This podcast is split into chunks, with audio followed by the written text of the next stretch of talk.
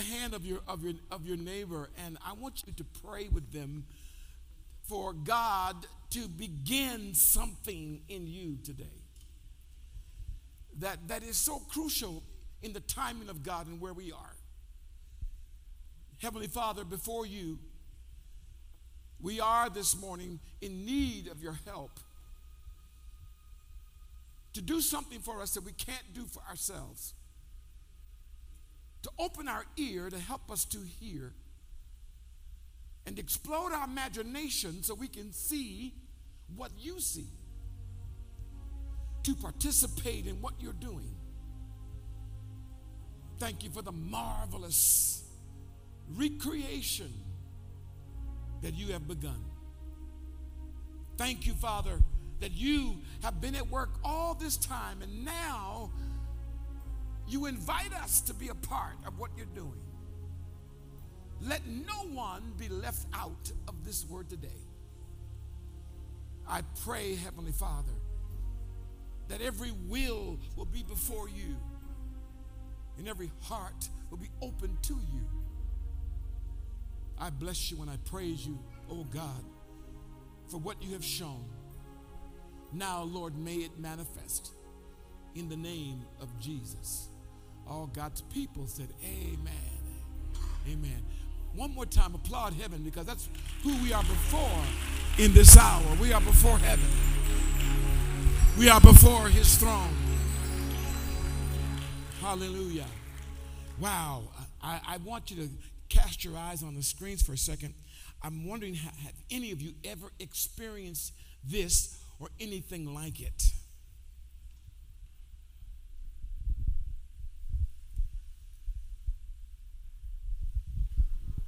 This is Mike Sanderson with Renew Private Lending, and today we're going to look at our latest rehab project in Tacoma, Washington. This home was abandoned by its owners several years ago, then squatters illegally moved in and trashed the entire house, as well as scared the neighbors. There was trash in every room. The backyard was covered in blackberry bushes. This house needed some serious help. When the property finally came on the market, one of our clients purchased the home and immediately began the rehab process with funding from Renew Private Lending. The yard is now clean and trimmed. The roof has been removed and replaced. The interior is down to the frame and no more garbage. The kitchen wall was knocked down to expand the living area, which makes the house look and feel more roomy. This process took only three weeks. Now the house is ready for a complete renovation and updating. As a side note, the house was purchased for $35,000 the complete renovation budget was $50,000. Upon completion, we anticipate the home value to be $140,000. The kitchen now features granite countertops, recessed lighting, and stainless steel appliances. At the same time, it retains the charm of the original breakfast nook with the bench. In addition to a new kitchen and bathroom, the entire house has up-to-date plumbing and wiring. New energy efficient windows and insulation, sheetrock, paint, and floor covering. The exterior was also refreshed. New roof and paint, cleaned up landscaping, and a new front porch. Because of the complete update inside and out, the house sold very quickly. The end result is an updated, energy efficient family home that fits well into the community. Several neighbors have mentioned how happy they are with the finished house. Some were even bringing cookies to the construction workers. Having such a positive impact on the local community, as well as creating jobs and ending up with a great finished product, is my favorite part of private lending. This is why I've invested this way for many years. Be sure to visit renewprivatelending.com for future videos and more information about private lending. Please feel free to contact me if I can help you in any way. I'm Mike Sanderson. Thank you for watching. What's amazing is how much money is available on the market to buy, money to buy, to fix it up, to turn it around, to clean it up, to renew it. And it's I'm also amazed at how many people are moving back into the city. Have you noticed that? Man, over at Old Fifth Ward, I couldn't believe it. If you go just a few blocks from here, not more than six years ago, you could buy a house for a fourth of what it costs right now. If you live anywhere in the city of Atlanta, you, you, you've already realized, oh my God, what has happened? Once we got into 2018 and the banks let go of the money, it's amazing. Now I live in I live in uh, Atlantic Station, and uh, I've been watching. I'm on the 28th floor, and I've been watching the amount of cranes that are coming up all over the city. I mean, it's amazing. So the people that have not been in Atlanta five years ago and have come back are almost not recognizing their city. This is a time of reconstruction, a time of renovation. And, and, and, and what's amazing is that if you happen to live in um, what, was, what was an impoverished part of the city, and, and, and, and your house is in, is in disrepair, there are agencies who actually have the money for you to get the money. They know that money is going, is going to double and triple the, the value of your house. And they'll be, as long as you got an income, they'll, usually they are ready to give you the money. Because when you renovate something, you raise its value. Everything changes. Has anybody ever been through a renovation? If you've ever been through a renovation of, of your home, raise your hand if you have. I just want to see how many know exactly firsthand what I'm talking about. You've never, how many of you've never been through a renovation? Okay, so let me ask it this way Have you ever seen a renovation? Okay, this is even more important question. Have you ever been in the process yourself of renovating? Maybe it wasn't yours, but you were you had you you you were in the process. You you helped anybody help renovate anything? It's amazing. In fact, I love the first part of renovation. Actually, have you ever gone into a house that needs it? Now, they have these programs on television that show the conditions of houses before. And uh, you have to have an imagination in order to see what it can be. But somebody with an imagination, when they go into a place that's, that's horrible and it's, it's putrid, it's in disarray, it's full of garbage, with all the smells that come with it. You have to have an imagination in order to see what it can be, in order for you to get started so that you can bring that vision into reality. What if I told you this is exactly what the Holy Spirit is doing to the body of Christ right now? In fact, I'd like to say to you that God is in a renovating process in your life right now.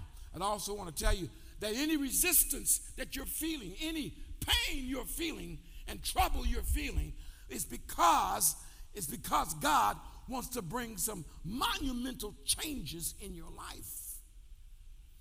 So I want you to look at a verse of scripture this morning as we just introduced this today. You all know the scripture very well. Go to Romans chapter 12. Romans chapter 12. It's amazing. Why, I, I used to be a part of a company that renovated houses in my early work days. I used to love the first part, and uh, because it was called demolition. Look at your name, say demolition. Because that's when we got to tear down stuff. We got to take hammers and sludge hammers and axes And he said, I want you to take this wall out. Oh man, that was something I just loved when you know, just just tear it up. Anybody ever been in the process of tearing up something? By the way, talk to your neighbor. You got to tear up before you build up in a renovation. You got to tear something down before you can build something up. Well, I want you to n- notice this verse of scripture Romans 12, chapter 1 and 2. Therefore, I urge you, brothers, by the mercies of God, present your bodies as a living and a holy sacrifice acceptable to God which is your spiritual service of worship. And do not be conformed to this world. You might want to underline those words, particularly that word conformed. Do not be conformed to this world, but be transformed by the renewing of your mind, so that you may prove what the will of God is that it's good, it's acceptable, and it's perfect. The Apostle Paul was writing this to the Romans, he's never been to Rome, so he, he starts from the foundation and the beginning. And when, that's why when you read Romans, the book of Romans, he's giving you from beginning to end. He, he gives you the plan of God, he gives you the condition of men's hearts. He begins to unfold before us what it looks like in your house. The Bible calls your body a house. Look at your neighbor and says, Does God live in your house? Ask him. Your, your body, your, your, your, your, your, your, your, your, your, this creation, uh, God calls it the dwelling place of God, the house of God, the place where He lives. So, my question for you is what is the condition of the house wherein you live? The Apostle Paul uses the first and second chapter, and he starts describing the condition of our house before Christ comes. It's pretty graphic what he, what he, what he, what he declares in Romans chapter 12. And when you, when you read it, it, it looks like a house that's tore up. Let's read it together. Look at chapter 1 of Romans. Can you go there? The chapter 1 of Romans. Can you, it's not on your page, but I'm asking you to bring it up for me, please. Thank you, sir. Romans chapter 1. Mm. If you found it, say amen. When you look at that, he starts describing, he starts describing the condition of our lives before Christ comes. And he, he talks about this without exception. It's pretty, pretty, pretty, pretty gross, actually. The picture of a house that seriously need is in serious need of renovation. Are you there? Romans chapter 1. Oh my God, they're saying yes. Good. Somebody say, find it, Bishop, find it. Amen.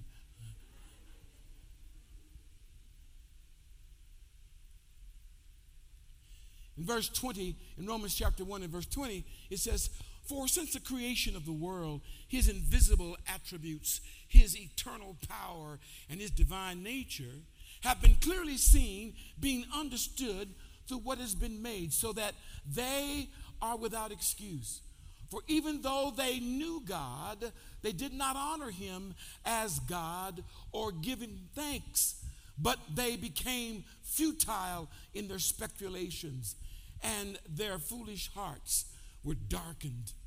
Professing to be wise, they became fools and exchanged the glory of the incorruptible God for an image in the form of cor- corruptible man and of birds and four footed animals and crawling creatures. Therefore, God gave them over in the lusts of their hearts to impurity, so that their bodies would be dishonored among them. They, for they exchanged the truth of God for a lie, and, and they worshiped and served the creature rather than the creator, who is blessed forevermore. For this reason, God gave them over to degrading passions. For their women exchanged the natural function for that which is unnatural.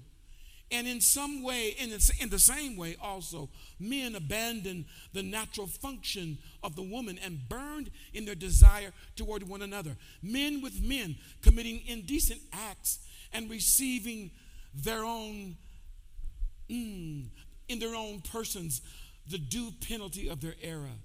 And just as they did not see fit to acknowledge God any longer, God gave them over to a depraved mind and to do those things which are not proper, being filled with all righteousness, un- unrighteousness, and wickedness, and greed, and evil, and, and, and even uh, of evil, full of, of envy, and murder, and strife, and deceit, and malice. They are gossips, slanders, haters of God, insolent, arrogant, boastful, inventors of evil, disobedient to parents, without understanding, untrustworthy, unloving, unmerciful. And although they, they know the ordinance of God, that those who practice such things are worthy of death, they not only do the same, but they give heartily, hearty approval to those who practice them. That's a kind of an ugly picture, isn't it, saints? And then he says in, in the next chapter, he says, Therefore, you have no excuse, every one of you who pass judgment. For in that which you judge another, you condemn yourself. For you who judge practice the same things. And we know that the judgment of God rightly falls upon those who practice such things. But do you suppose this, O oh man, that when you pass judgment on those who practice such things and do the same yourself, that you will escape the judgment of, judgment of God? Or do you think lightly of the riches of his kindness and the tolerance and his patience, not knowing that it is the one translation says the goodness of God, it's the kindness of God that leads us to repent. But because of your stubbornness and unrepentant heart, you are storing up wrath for yourself in the day of wrath and, and revelation of the righteousness, of the righteous judgment of God, who will render to each person according to his deeds. It's amazing. Look at verse 8. But to those who are selfishly ambitious and do not obey the truth, but obey unrighteousness, wrath, and indignation. There will be tribulation and distress for every soul of man who does evil, of the Jews first, and also the Greek. That means everybody else.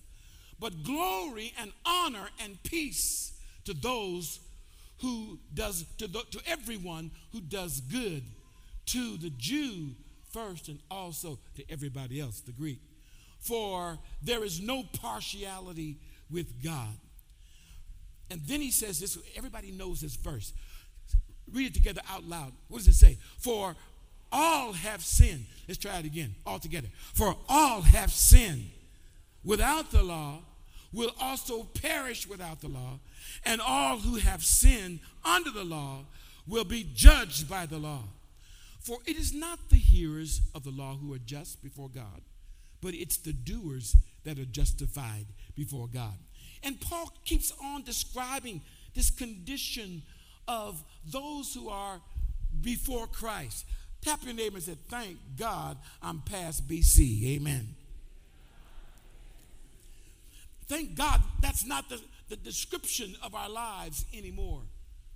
A house, a life without God is a life that's in desperate need of renovation. So that Paul, by the time he gets to the 12th chapter, he writes this verse of scripture and he says to us, he says, in the light of the things, the way we used to be, in the light of the mercy of God, that aren't you glad that God had mercy on you? And then just let me tell you, in case you didn't know it, there's not enough good you can do to pay for all the wrong that you are. There's not enough good you can do to pay for the wrong that you are. There's not enough good acts that you can do to, to, to pay for your soul. I, I told them last week, let me tell you, some people don't understand the single most expensive real estate in all the world, the single most precious, costly real estate in all of the world outweighs all the gold, the silver, the platinum, all the uranium, all the diamonds, all the precious metals and jewels in the earth. The thing that outweighs them, if you put it on a scale, the single thing that outweighs all of the world is sitting in your chair right now. Because God said, God said, God said, what will you give? What, what, what, what, what will a man gain? Come on, if you what? If a man gains the whole world and does what? Loses his soul. And what will you give? Here's, what, here's, what, here's the way he puts it. What will you give in exchange for a soul? Nothing is more valuable to God. Nothing is more valuable. If you put your soul on one side of the scale and the whole world on the other, your soul would tip the scale. God thinks that much of you. He has that kind of value in you. It is God that comes to retrieve that value. And that is why there's such war over your house and over your soul. Because it is so precious. All the state you were living in before, I promise you, you were still valuable to God. While we were yet in our sins, our value remained the same. God just couldn't use it the way it was. If so, I heard one person say, if you were the only person in the whole world, he would have come and he would have died for you. If you were the only person in the whole world, that's how much the Savior loves us. He would have died for you. And, what's amazing about this is how, how devalued we have looked upon ourselves. It's amazing how, how, how low we consider ourselves to be worth. It's amazing what, what people do to their, their lives and their bodies because they have no value of what God declares their life to be. And so the Apostle Paul, he said, um, Now look, here's, here's what you must do. He said, In the light of what's been paid for you, in the light of what He's created, in the light of all the evil and wickedness that He's paid for, He says, There's something now I want you to do. He says, I urge you, brethren, by the mercies of God, to present your bodies as a living and holy sacrifice, acceptable to God, which is your true spiritual worship. It, if you really, if you really understand how precious you are to God, then Paul said, I want you to present your bodies to him because he has done the most of the work has been done for, to, re, to pay for your sins. That work has been done.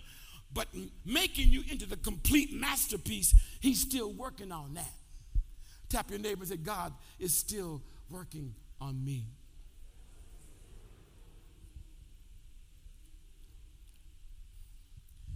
And he wants you to participate.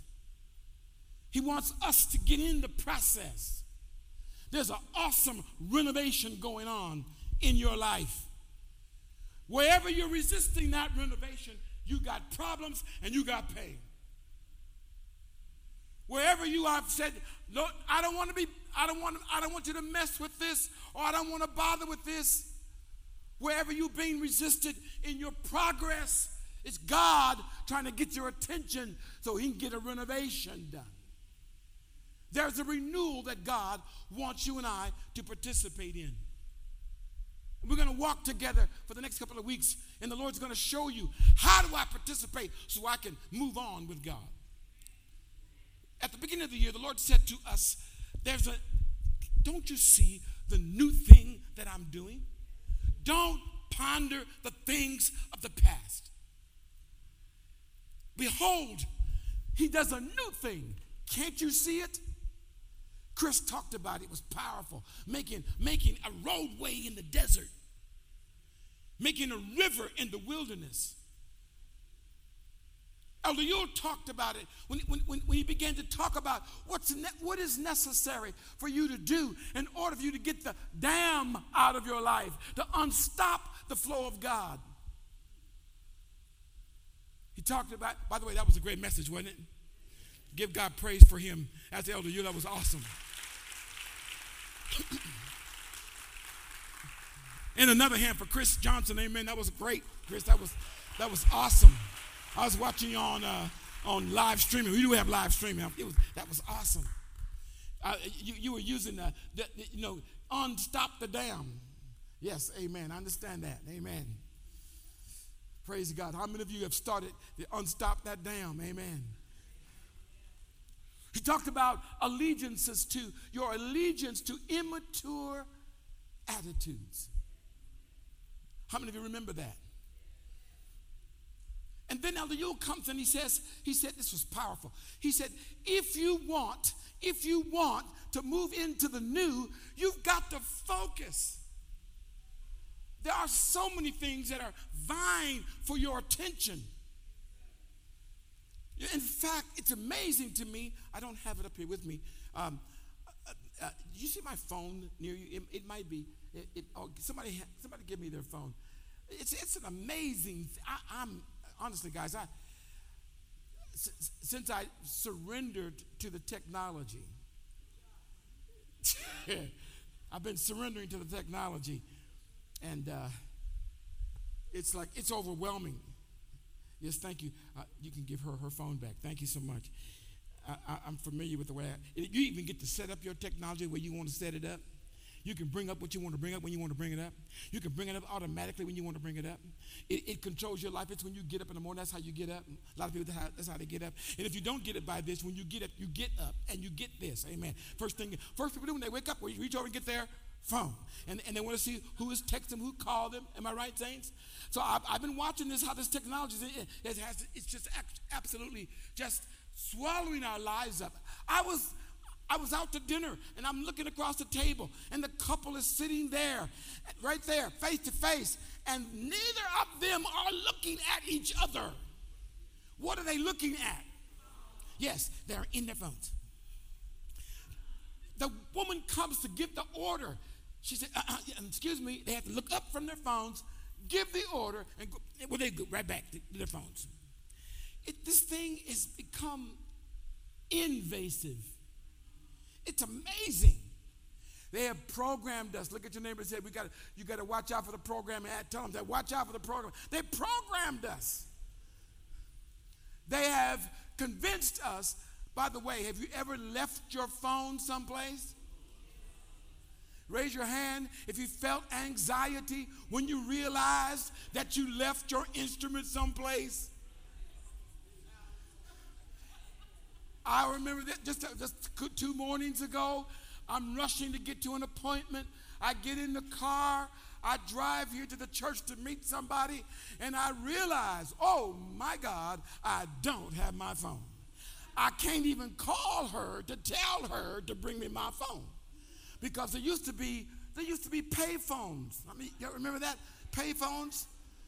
Have you ever seen one lately? I've, I've not seen one, and, and it's, it's, a, it's an amazing thing.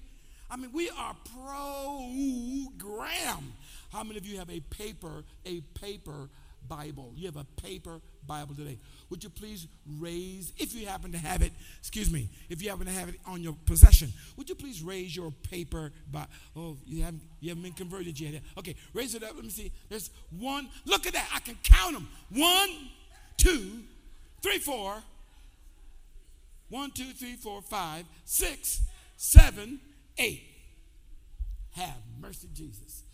Tiffany, I remember when I used to stand up and I'd say 10 years ago, I'd say, if you have your paper Bibles, raise your Bibles. And you could, you could, you I used to talk about it. I, I love to hear the flipping of the pages of the Bible.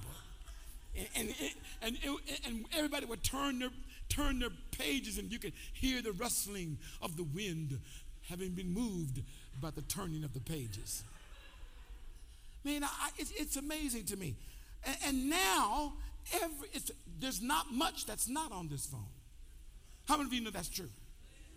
My God, my schedule, uh, my camera, my date book, my, my calendar, my credit, all my credit card information, my photos.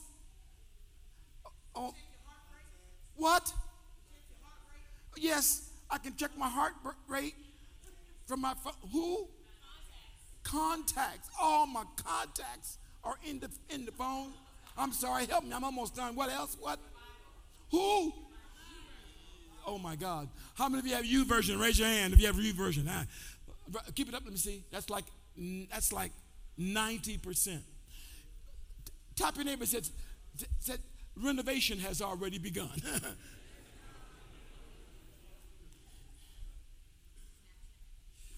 Snapchat, that's one I don't know about Snapchat yet. I haven't moved over into that technology yet. Twitter, I have it, don't use it much. I just started using Instagram.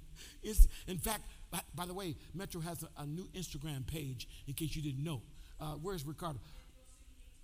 Metro City ATL. Write it down. Metro City ATL. Metro City ATL. Uh, Bishop Ricardo, where are you, sir? Are you around? Yeah, I know. I'm looking for him. Okay, I'll, I'll get him when he comes back. It's amazing. This has changed our lives. This has become, I mean, it's, it's, a, it's an amazing tool. And what we've not understood is that there's been a, a renewing or a rethinking of our minds going on about this. And we many run their lives with this instrument right here called their phone. It's amazing. Now, Paul said, if you're going to really worship God, if you're going to give God what He's due because of what He's done, he says, you've got to present your bodies to Him. And then he says this check this out, verse 2 and don't be conformed to this world. I'm not suggesting you throw away your phone, but I am suggesting that when God does this, it, it, when God continues this work over in your life, that you understand what role this is to play and what role it's not to play. He said, check this out. He said, don't be conformed to this world, but be what? Transformed by the what? That's an amazing word right there. By the renewing of your mind. That word is renovation. Paul said there has to be an upheaval going on inside of you for good. And he says, he puts it in our lap. He puts it in our responsibility. He said, Don't be conformed by this world, but be transformed by the renewing of your mind. By the way, it does not say the removal of your mind. So that you may prove that the will of God is good, it's acceptable, and it's perfect. So God is in process of proving something inside of you and me right now. The problem is when we don't actively get involved with this renewal, this renewal process, this renovating process, when we don't get involved, then, then the old house keeps looking like it looks. Here's the thing that's frightening. The outside, have you ever seen a house on the outside? It's beautiful. Lawn is manicured. Hedges are cut. Flowers are blooming. Sidewalks are clean and manicured on both sides.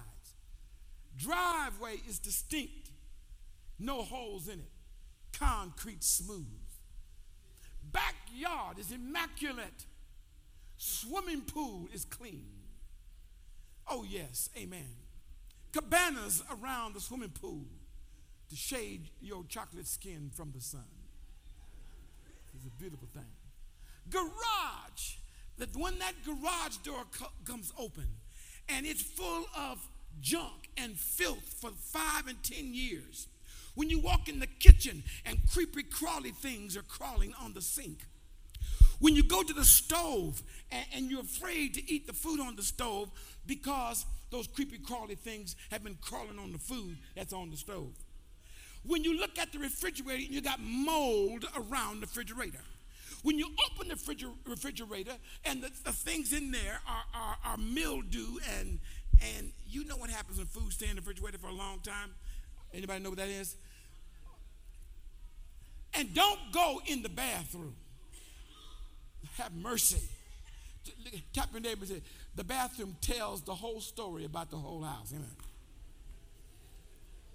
When you, when, you, when you walk into a house, when you walk in a, a neighborhood, and on the outside it's beautiful, but you go in on the inside, how many of you know the outside of the house will give you attraction, but it's the inside that determines whether you're going to buy or not?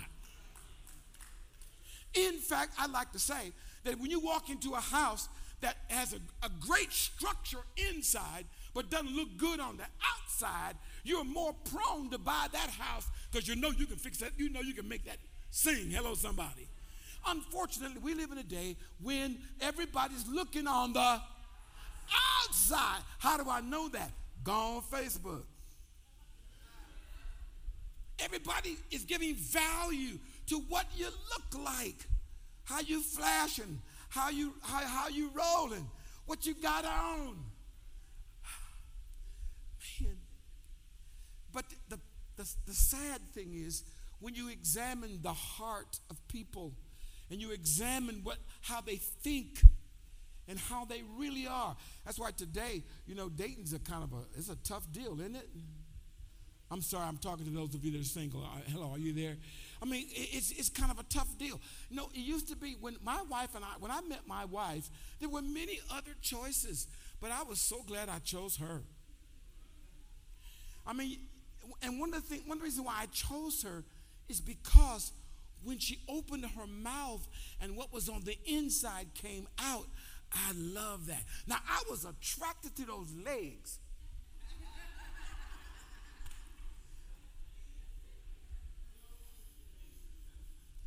I didn't see those legs ever until she raised the skirt about her mama bought skirts was down here, you know.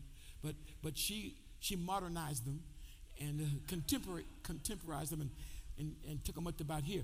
So I'm like, whoa, yes. I was attracted to her. I, I actually, I was first attracted. The, the truth is, I was a, attracted to her eyes and her smile. That was the first attraction.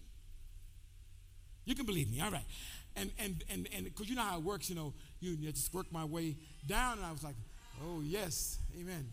But what was, but what was really awesome was when she started talking. I'm going, oh my God, an intelligent person. I, am sorry, forgive me, but um, as I uh, as I as I interact with people, it's amazing how you, they can look so good on the outside. Uh, are y'all, you please help me. I mean, hair flowing down to the hips, you know? And but today you can't touch that hair.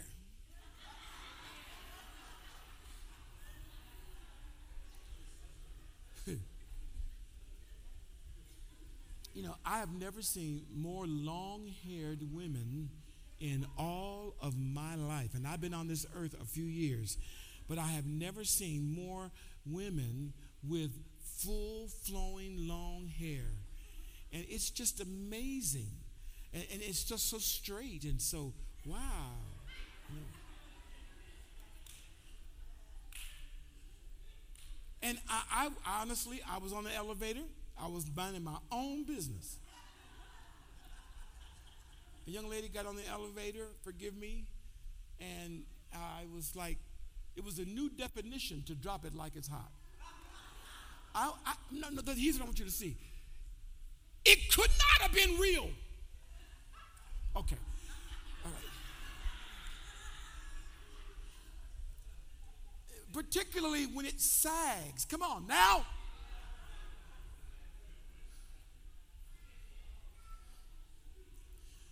And what's amazing is, is she may have been incredible on the, on the inside, but her outside said something totally different. It's amazing, though, how even God talks about in, this, in the scripture that man looks on the outward appearance, but God looks on the, on the heart. In, in your house where you live, in your body where you live, God, when He saw you, to Him, you were worth buying. Without any hair extensions, without any eyebrow colors. Lord have mercy.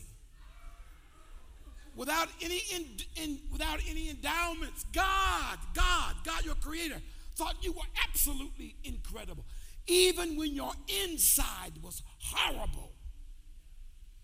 He looked at you and he, he, he, he evaluated your worth. And he made a decision in heaven. He, he, he, understood if he were to leave you in your condition, he would forever never be able to have fellowship with you. And so he made a decision. He decided if I'm going to have fellowship with them for eternity, I have to buy them back. I have to give what's necessary for their complete renewal and renovation. The Apostle Paul said, I, want you to note two things. He said, Don't be, underline this word, conformed to this world, but be transformed. Now, those two words are powerful. This word conformed, here's the way an old school translator translated it. Don't let the world press you into its mold. Conformed is outward appearance. Transformed is inward action. The word transformed means it's actually the word we use it all many times. It's the word metamorphosis. It's what happens when a friend of mine was talking about the big, fat, ugly caterpillars that used to crawl around his house. If you keep watching them, in fact, he would keep keep them uh, confined, and, and they would spin a, con- a cocoon. And, and inside the cocoon, this animal was going through an amazing change. And after several weeks, when it was developed, that, that worm that used to be worm grew wings. And they would break out of their cocoon. And one science friend of mine said if you ever cut the cocoon open for them, they wouldn't have the strength to fly. Paul said, it's not your outward conformity that God wants, it's your inward transformation. It's what God is doing on the inside. And he's, very specific. By the renewal of your mind, by the renovation of your mind. Something needs to happen here between the, your two ears. God is specifically directed to what's going on in your thought life. God knows the greatest transformation that could ever happen to you is what goes on on the inside of you how you think, what you see, how you respond. When the Apostle Paul writes and describes in Romans 2 and uh, 1 and 2, he starts describing the condition of lives, men, of men's lives. There is this conglomerate, this, this horrible description of the way people destroy themselves. It stems from the way we think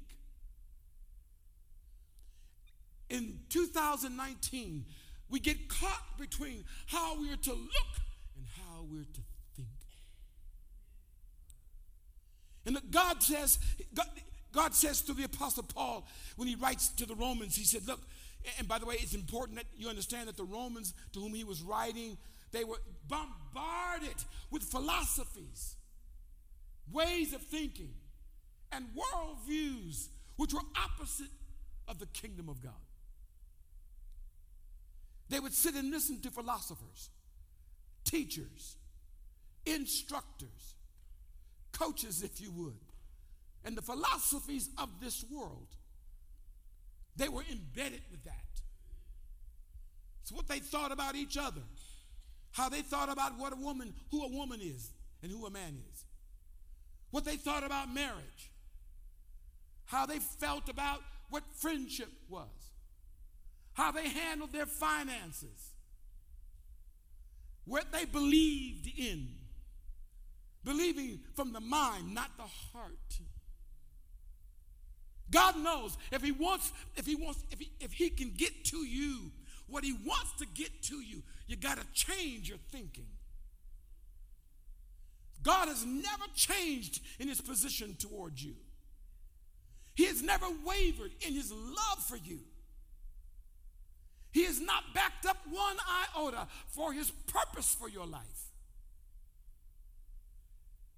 In fact, he's so animate about it until he made sure that he left his word with us that we might be able to have this transformation of thinking. You are where you are right now because of the way you've been thinking. You experience in life what you've been experiencing because of the thought patterns in your head. The war ground is always in the mind. Your body is responding to the way you think. Your body is your greatest tool. Your mind is the control of that tool. In your heart, God wants to grow and become awesome in your heart that you might receive and achieve what God has for your life.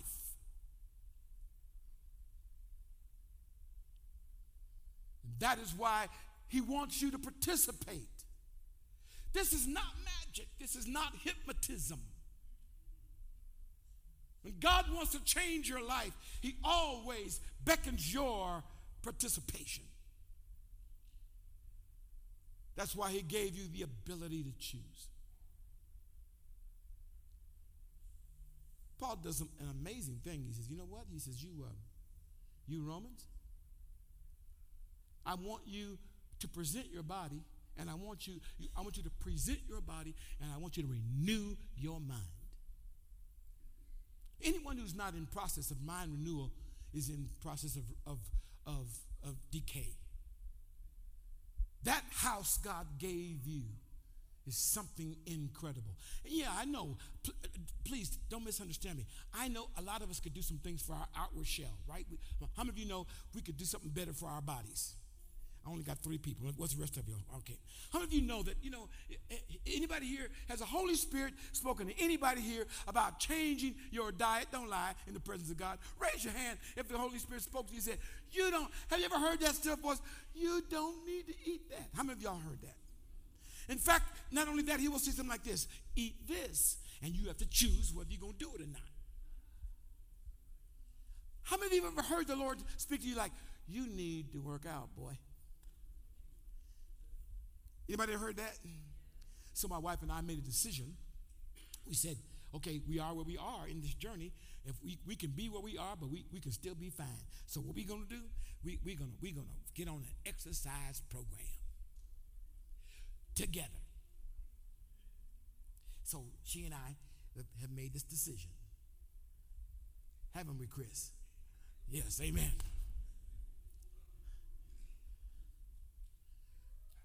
So the Apostle Paul said, he said, I, I want you to resist conforming to what's pressing against you. That's judging your world by your outward appearance, judging your world by your feelings, and judging your world according to just your eyes alone. He said, I want you to, I want you to, I want you to engage. I want you to engage in something that's heavenly. I end with this as this intro today. Second Corinthians, Paul writing to the Corinthians who actually had a worse situation than the Romans. He says this For the weapons of our warfare are not fleshly, but they're divinely powerful. 2 Corinthians chapter 10, verses 4 and 5. For the weapons of our warfare are, are not fleshly, but divinely powerful for the destruction of fortresses.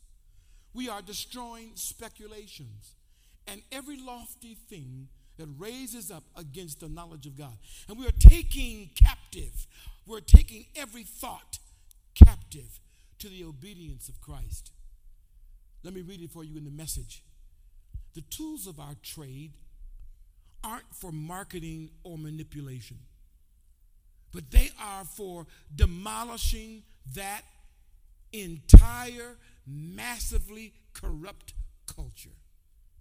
We use our powerful God tools for smashing warped philosophies, tearing down barriers erected against the truth of God, fitting every loose thought and emotion and impulse into the structure of life shaped by Christ. Our tools are ready at hand for clearing the ground of every obstruction and building lives obedient unto maturity. It's, it's, a, it's awesome. So, okay, here's the way we end this. What do you do? You have to make a decision to participate. You have to make a decision that I'm not going to let life happen to me. You have to make a decision that what you feel all the time is not what you follow. You have to make a decision that what appears to me on the physical, what I'm seeing with my physical eye, is not the only thing that exists. Paul makes it clear that there are things, what really, what truly exists what truly exists is not really seen by the natural eye. Things that are made are made of things that are not seen by the eye. So you have to, we have to decide whether or not we're going to participate in God's renovation. He's been working, and sometimes we work against him. Today, I want you to make a decision. God I don't want to f- keep feeling like I'm a victim. I want to lose this, this feeling that I'm being manipulated, that I can't do anything to change my condition. I don't want to be, I want, I don't want life to keep kicking me around, not achieving what you call me to achieve, not enjoying what you have given for me to enjoy not becoming the person you created me to be. A few years ago, a friend of mine defined grace. And he said this He said, Grace is the empowering presence of God. It enables me to be what God has created me to be and achieve what He's called me to do. You have to decide whether you want to get in this. I, if you decide, you're going to be so happy. If you decide that God, let me in on my part, what do I need to do? What needs to be changed? I told folks last week, find a neighbor next to you, say, God can do anything, but he will not do everything turn around and find somebody say, God can do anything, but He will not do everything. Oh, this proposal I'm putting before you is that you join in with the, the, the joy, the fun. I love what she said when she came up here. She said, if God is glorified, then the devil is defeated and I or you get the victory. If God is glorified, friend of mine said, then the, if when God is glorified, then the devil is horrified.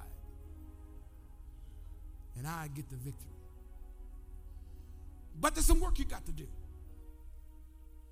And may it be, may you be rewarded greatly in this work. I want you to stand on your feet. And I want you to make a decision.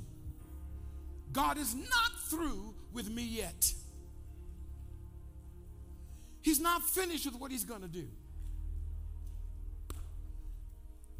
He's just really, for many of us, really just beginning.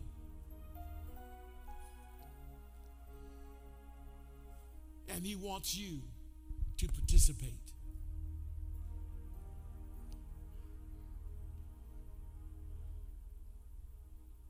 Take the hand of the person standing next to you.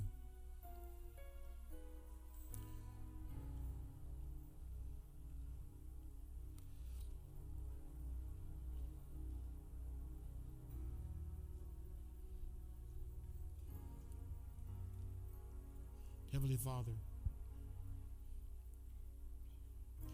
we are your people, called by your name,